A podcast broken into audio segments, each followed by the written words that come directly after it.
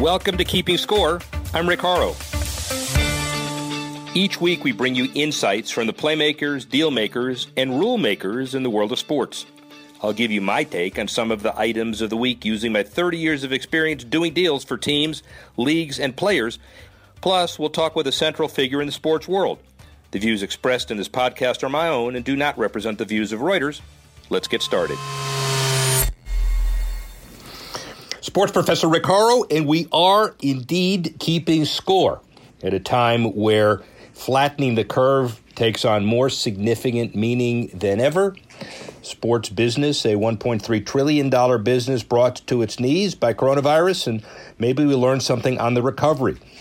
Deal making, three to one. Let's get to it. Number three. Only Tiger Woods could get 2 million viewers per minute to watch five and a half hours of year old golf. Easter Sunday's rebroadcast of the Masters final round, in which Tiger Woods claimed his first victory since 2008 in a major, averaged a 1.4 rating and a 2.16 million viewer number on CBS, the highest rated and most watched sportscast since the majority of events were called off on March 11 and 12 and beyond. The previous high was 1.42 million for ESPN 3030 Elway to Marino on ABC March 21. And while ESPN's Last Dance documentary about Michael Jordan and the Chicago Bulls that premiered Sunday night will eclipse those CBS viewer numbers, the golf data bodes well for viewership should the PGA Tour be able to restart its season on June 11 as announced. That's number three. Number two, if current social distancing measures remain in place through September, 70% of Americans believe the NFL should not begin its season according to a study by Seton Hall University. 20% of respondents believe the league should resume but allow the players to choose not to play. Only 6% said the competition should begin as planned, regardless of circumstance. As for playing behind closed doors, 76% said they would watch NFL broadcasts with the same interest as before. Only 16% said they would be less interested. 7% said they would be more interested. More broadly, asked what they would do if U.S. leagues resumed play before the development of a vaccine. 72% of those surveyed said they would not attend games. 12% said they would if social distancing could be maintained. Seton Hall Sports poll was conducted among 762 people across the U.S. Margin of error 3.6%. That is a big number two. And finally, number one, maybe even bigger. All told, the coronavirus related postponements and cancellations of sporting events and games across the U.S. and Canada could potentially and eventually affect more than 51 million potential game day attendees and possibly lead to the loss of nearly 3.4 billion in estimated event related spending according to a new sobering industry report. Among other startling numbers, IEG estimates 10 billion in sponsorship value in the US will need to be made up due to sports and entertainment shutdown. 20,000 sports and entertainment properties canceled, postponed, or temporarily closed, impacting 120,000 new active sponsorship agreements. The COVID 19 pandemic will also change future sports uh, sponsor property partnerships, according to the IEG Outlet 2020 survey, which noted 79% of sponsors will approach their marketing mix differently. 60% of properties will change sponsorship structures and sales. And by the way, keep a close eye on New York, Illinois, and California, which are poised to hold the key to a timeline to return to play for North American leagues. 31 of the 149 Big Five franchises operating there. And that is clearly, maybe, the biggest number one we've ever had. Well, the interview this week is sobering as well, but there are silver linings in these clouds. The NBA, when you take a look at the numbers, franchise values before the pandemic anyway, averaging 2.12 billion. 11% increase annually for NFL, but that's up 14% 8% in Major League Baseball, and NBA values up nearly sixfold over the past decade. NBA's 30 teams generated a record 8.8 billion in revenue last season, up 10% over the previous year. Bottom line is no play, no revenue, no social interest. Well, that's not really true. Kathy Behrens is the president of social responsibility and player programs for the NBA, and she oversees all NBA programs that coordinate league and player responsibility efforts, youth basketball development, education, and enhancing the marketing opportunities for current and former players. And she has done an incredible job.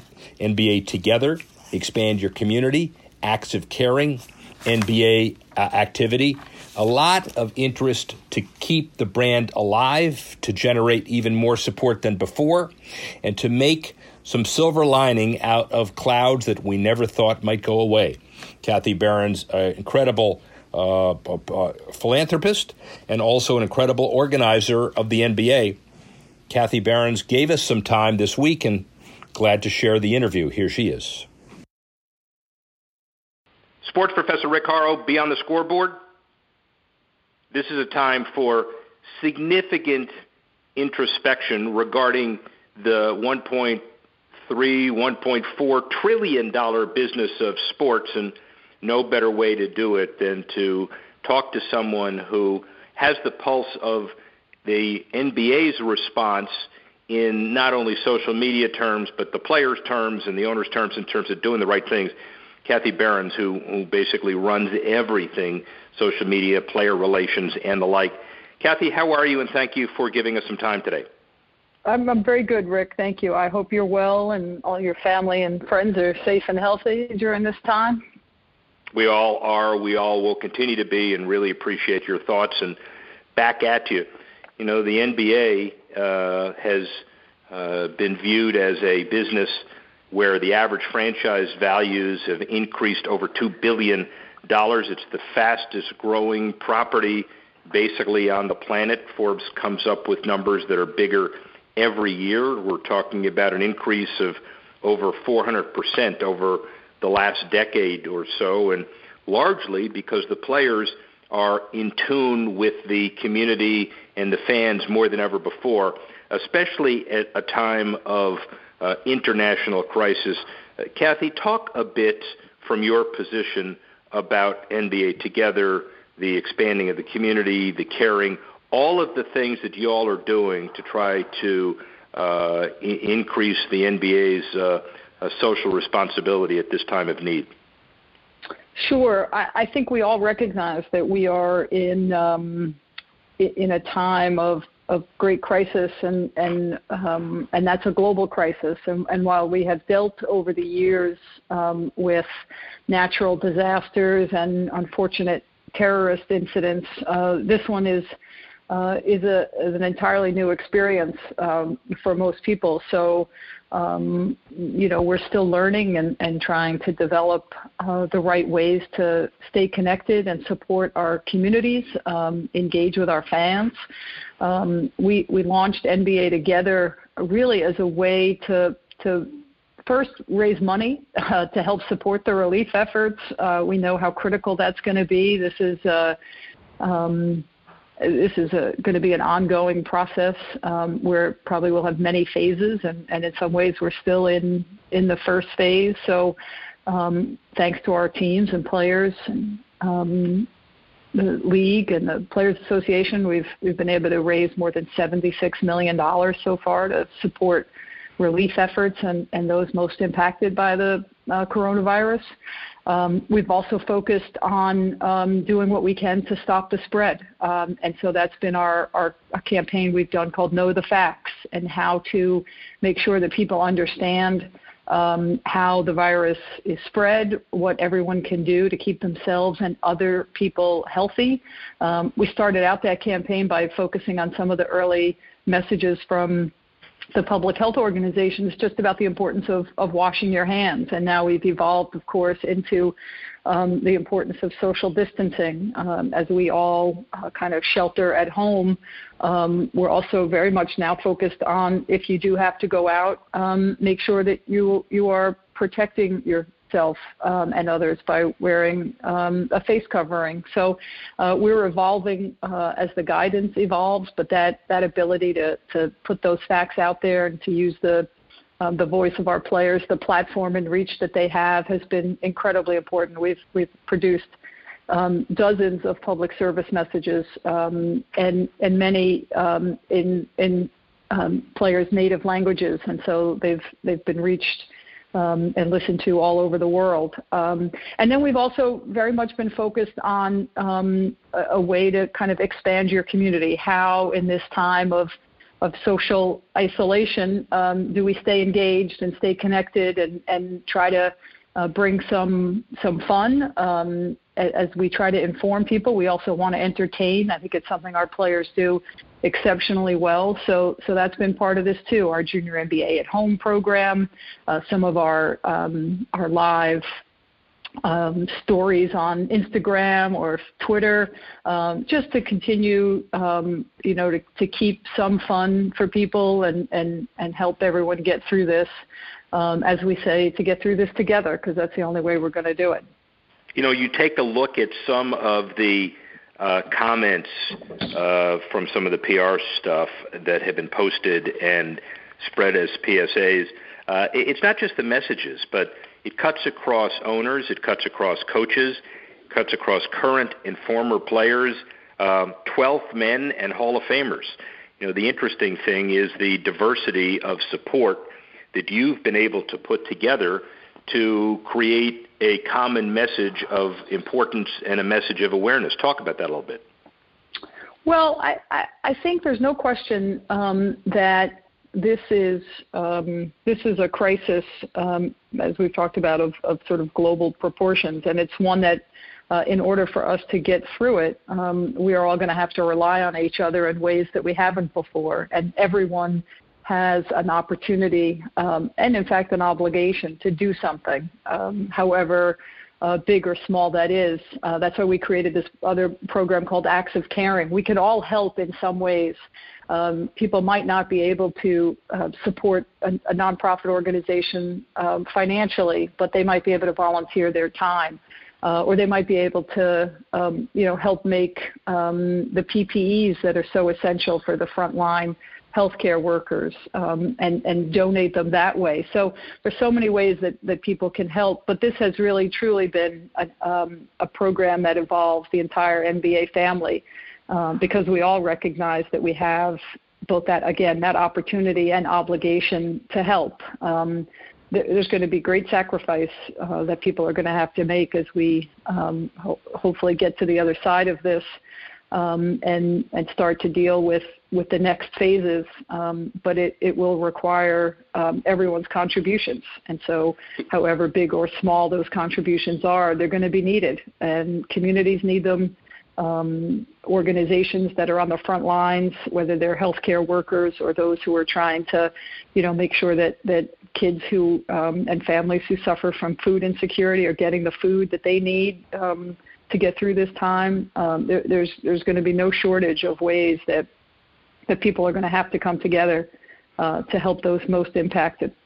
Yeah, and, and, and Kathy, you don't just uh, it, it's not it's not just the diversity of people around the NBA, WNBA, and its families, uh, broadly defined, but it, but it's also the uh, the type of, of help. That 76 million number, you said it once, you need to say it four trillion times because it's a it's a huge number in the context even of the NBA community. It it, it proves that people are all in, but but also the the idea of of uh, you know uh, uh, Kevin Love and and and and and, Zion and and Blake uh, Griffin and and and the Greek Freak and others donating money toward uh, arena staffs. Uh, Mark Cuban's. Uh, uh, uh, what he's what he's done, the five million meals for the food insecure populations, as you said, and on and on. Different people donate different things that they have the ability to do, and you put it, it really well. It's it's it's not just the opportunity, but it's but it's the obligation. Uh, how how do you uh, how, do, how do you send the message that it is kind of an obligation? You're not telling people what to do, but they they sure get your message. Yeah, they do get the message, and I think we, there isn't a lot of um, there's no arm twisting here. Certainly not among uh, the people in the NBA and WNBA family, um, because I think this is part of who they are, and thankfully, it's part of of, of what our league is about. Um, and so, um, the the question is really, um, it's not should I help, it's how can I help, and that's what people have been uh, saying to us. How can I help? What do you need? Uh, what organizations do you suggest? Um, we work very closely with the Players Association to help make sure that players have the best information um, and, and, understand the, the, the, best organizations to support the causes that they care about. Um, you know, you mentioned Kevin Love. I, I, think one of the things we've learned so much from Kevin over the last few years about the importance of uh, making sure that we're not only thinking about um, you know how to stay physically fit and active during this time, but how to stay emotionally strong and and mentally strong during this time. And Kevin has really helped us make sure that those messages are a part of this too. We talk about um, the need to be um, socially uh, distancing, but we don't want to be socially isolating. And so, um, whatever sort of area and thoughts and ideas and passions that our players have, we're able to connect the dots so that um, it, it, really allows them uh, to to engage in a way that's going to be most meaningful, not only for the community and for those in need, but for themselves as well, because that's important here too. People want to feel like they can do something, um, and that's why with our Acts of Caring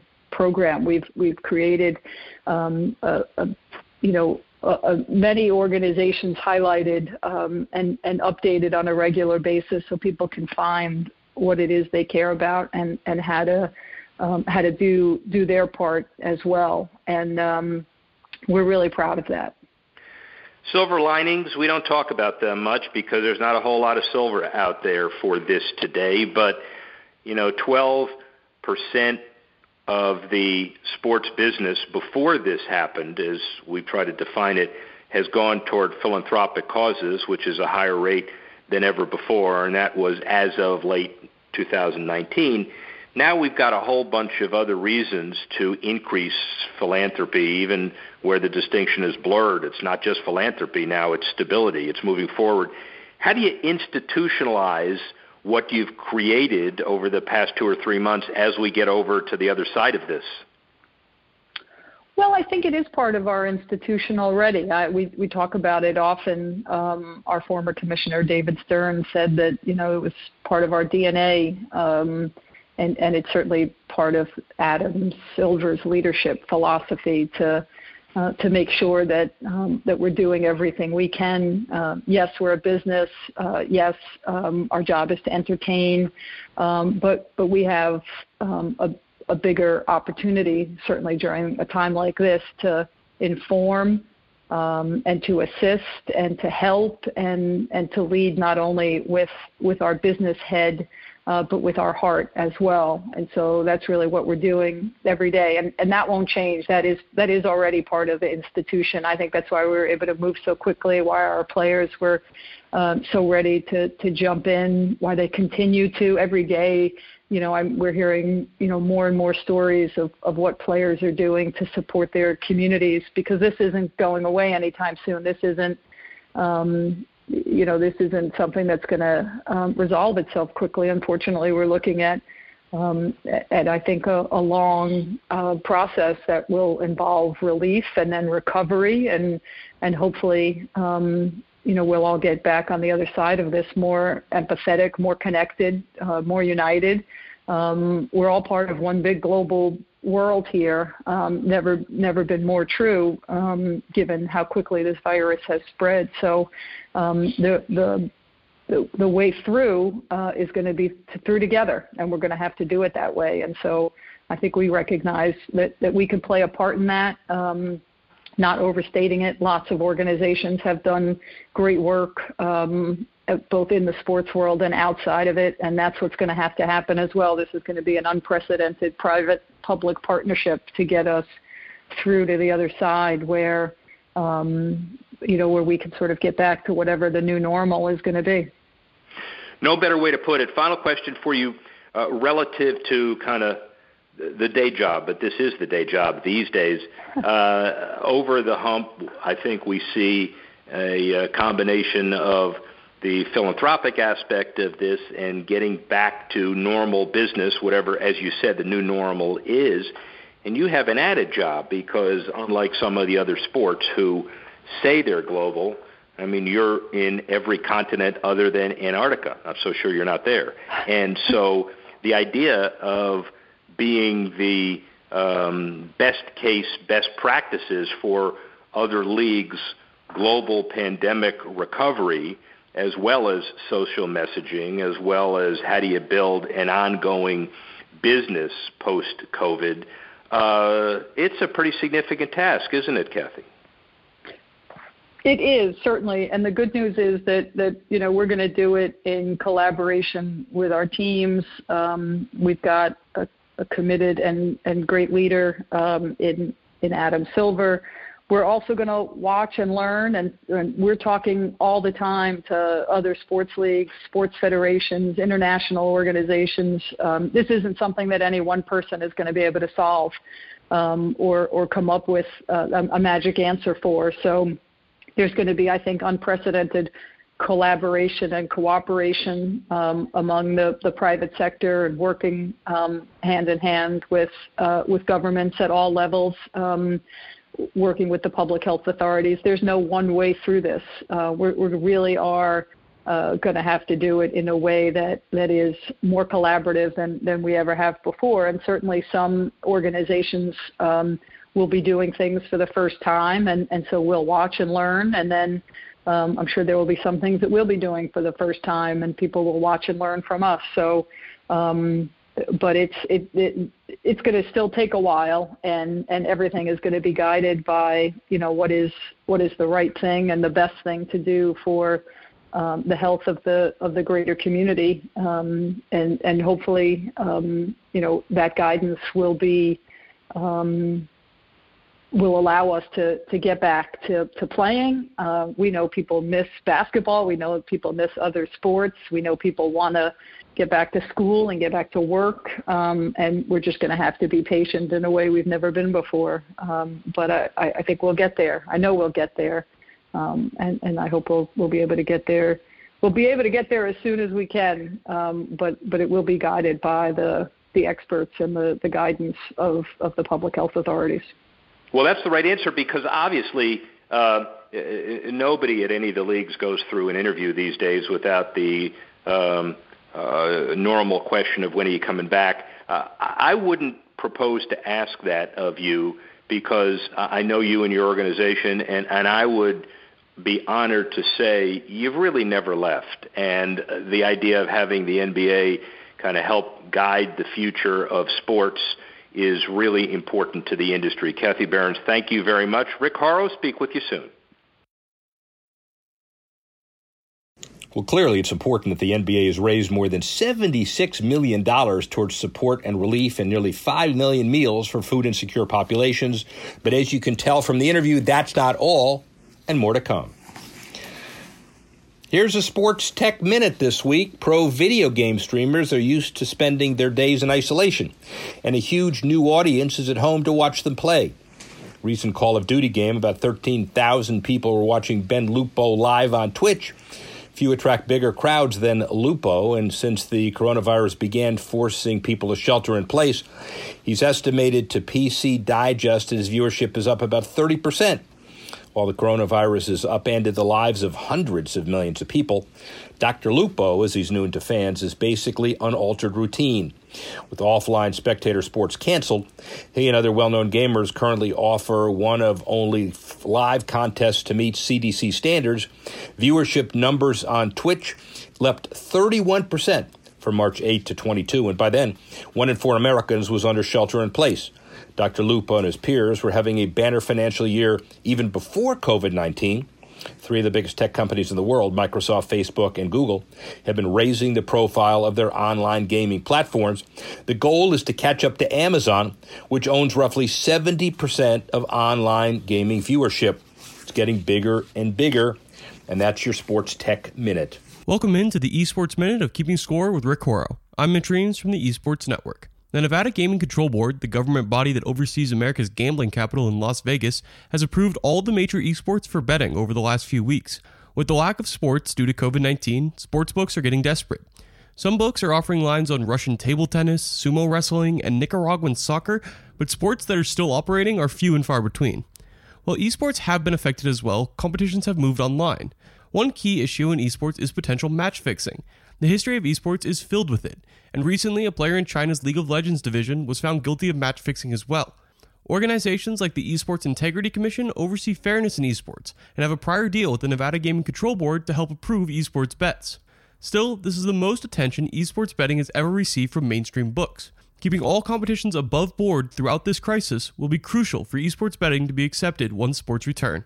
That's it for this Esports Minute. Now back to Rick Horrow. Finally, the Power of Sports Minute. We don't really know what to talk about this week because there are so many examples. Fanatics founder Michael Rubin challenges the entertainment and sports world to donate in his all in challenge and raise funds for organizations addressing food insecurity in the U.S. 10 million donated already. Leonard DiCaprio, De Niro, Scorsese, others, the uh, Knicks, the Devils. He's a partner himself, Rubin, but there are obviously other issues he's been involved in, including turning Fanatics into a laboratory and a, a manufacturing center for gowns and masks and gloves. He's to be honored. Kudos to Michael Rubin and all those involved in moving this forward. Russell Westbrook, 650 laptops to Houston students, and 4.2 million masks to honor Jackie Robinson. Another nice touch. touch. Colin Kaepernick donates $100,000 to coronavirus for minority groups. The NBA selling team themed face masks with proceeds going to charity. Major League Baseball plays a critical role in the study of COVID 19 because, according to NBR, NPR, 27 of the 30 teams taking part in a nationwide study involving up to 10,000 people who've been giving tests uh, uh, to detect COVID 19 antibodies. MLB officials insist no connection between baseball's involvement in the study and a possible effort to position itself in uh, health moving forward after an antibody is found. Clearly, basically just charity, doing good, and there's more to it than we can even announce. How about next week a, a Power and Sports two minutes, or five minutes, or 10 minutes as we evolve from this amazing crisis and the impact on the economy. It will be continuing to good to know that more and more people are doing more and more good things. We will chronicle them as we get out of this and explain to the world how some things even are better after this tremendous pandemic.